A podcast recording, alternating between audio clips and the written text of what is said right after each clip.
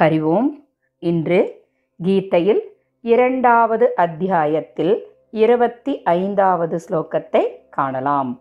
ஸ்லோகம் அவ்வக்தோயமச்சிந்தியோயம் அவிகாரியோயமுச்சியதே தஸ்மாதேவம் விதேத்வைனம் நானுசோச்சித்தும் அர்ஹசி अव्यक्तोऽयमचिन्त्योऽयम् अविकार्योऽयमुच्यते तस्मादेवं विदेत्वैनं நானுசோச்சித்தும் அர்ஹசி ஸ்லோகத்தின் அன்வயக்கிரமம் அயம் அவ்வக்தக அயம் அச்சிந்தியக அயம் அவிகாரியக உச்சியதே தஸ்மாத் ஏனம் ஏவம் விதித்வா அனுசோச்சித்தும் ந அர்ஹசி. ஸ்லோகத்தின் பாவார்த்தம். இந்த தேகி கண்கூடாக காண முடியாதது. இது சிந்தனைக்கு அப்பாற்பட்டது. மேலும் இது மாறுதலற்றது என கூறப்படுகிறது. ஆகவே இந்த தேகியை இவ்வாறு அறிந்து கொண்டு நீ துயரம் கொள்ளாதிருக்க வேண்டும். ஸ்லோகத்தின் தாத்பரியம்.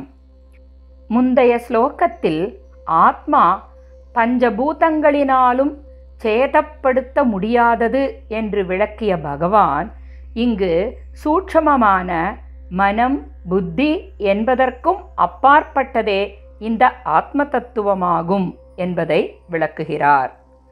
இந்த பொருள் உலகில் நம் கண்களுக்கு தெரிந்த அனைத்தும் ஸ்தூல சிருஷ்டிகளாகும். இவை கண்களுக்கு புலப்படுபவை. ஆனால் இறைபொருளான ஆத்ம தத்துவமானது கண்களுக்கு புலப்படாதவை. கண்களுக்கு தெரியக்கூடியவை வியக்தம் என்றும் கண்களுக்கு தெரியாததை அவ்வியக்தம் என்றும் கூறுவர். இங்கு ஆத்ம தத்துவமானது ஸ்தூல சிருஷ்டிக்கும் அப்பாற்பட்டது ஆகும். எனவே இறைபொருளான ஆத்மா அவ்வியக்தக என்று கூறப்பட்டுள்ளது. ஐந்து ஞான இந்திரியங்களின் மூலம் நாம் அனுபவித்ததை மனமானது அசை போட்டு கொண்டிருப்பதே எண்ணங்கள். இந்த தொடர்ந்த எண்ணங்களின் அமைப்பே மனம் என்பது ஆகும். இவ்வாறான எண்ணங்கள் நம் வாழ்க்கை முறைக்கு ஏற்ப சில தீர்மானங்களை அதாவது நல்லது கெட்டது சரி தவறு என்ற முடிவுகளை பதிய வைத்துக் கொள்கின்றது. இதுவே புத்தி என்பதாகும். இவ்வாறான மனம் என்பதும் புத்தி என்பதும் நமது சிந்தனைகளுக்கு உட்பட்டவையே ஆகும். ஆனால் ஆத்ம தத்துவமானது சிந்தனைக்கும் அப்பாற்பட்டதாகும்.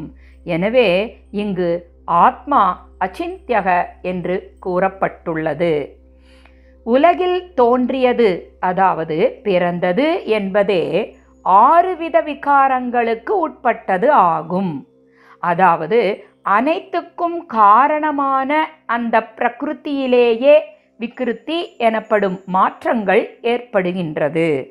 ஆனால் இந்த ஆத்ம தத்துவத்தில் எந்தவிதமான விகாரமும் அதாவது மாறுபாடும் கிடையாது. ஆத்மாவானது ஒருபொழுதும் எல்லளவும் மாற்றமடைவது இல்லை. எனவே இங்கு ஆத்மா அவிகாரியக என்று கூறப்பட்டுள்ளது. உதாரணமாக ஒரு மாங்கொட்டையை பார்த்தோ முகர்ந்தோ கேட்டோ சுவைத்தோ அல்லது தொட்டோ அதற்குள் மரம் இருக்கின்றது என்று தெரிந்து கொள்ள முடியாது. ஆயினும் கொட்டையிலிருந்துதான் மரம் தோன்றுகின்றது என்று எல்லோருக்கும் தெரியும். அதாவது விதையினுள் இருக்கும் மரம் தோன்றா நிலையில் இருக்கிறது. அதை போலவே இறைப்பொருளான ஆத்மா நம்முள் வெளிப்படையாக தெரியாத நிலையில் அதாவது உணரத்தக்க வகையில் இருக்கிறது என்றால் நமது புலன்களால் அறிந்து கொள்ள முடியாத நிலையில் இருக்கின்றது என்பதே கருத்தாகும். இந்த ஆத்மாவேதான் நம் புலன்கள் இயங்குவதற்கு காரணமாகின்றது. மனம் புத்தி என்ற சிந்தனைக்கும் அப்பாற்பட்டது ஆத்மா என்றால் மனம் புத்தி என்பவை தானாக இயங்கும் தன்மை கொண்டவை அல்ல.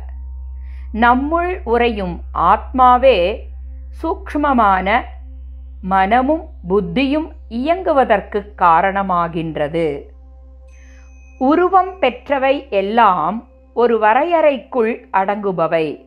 இவை மாற்றங்களுக்கும் மாறுதல்களுக்கும் உட்பட்டவை ஆகும் ஆனால் ஆத்ம தத்துவம் விகாரங்களுக்கும் அப்பாற்பட்டது ஆகும்.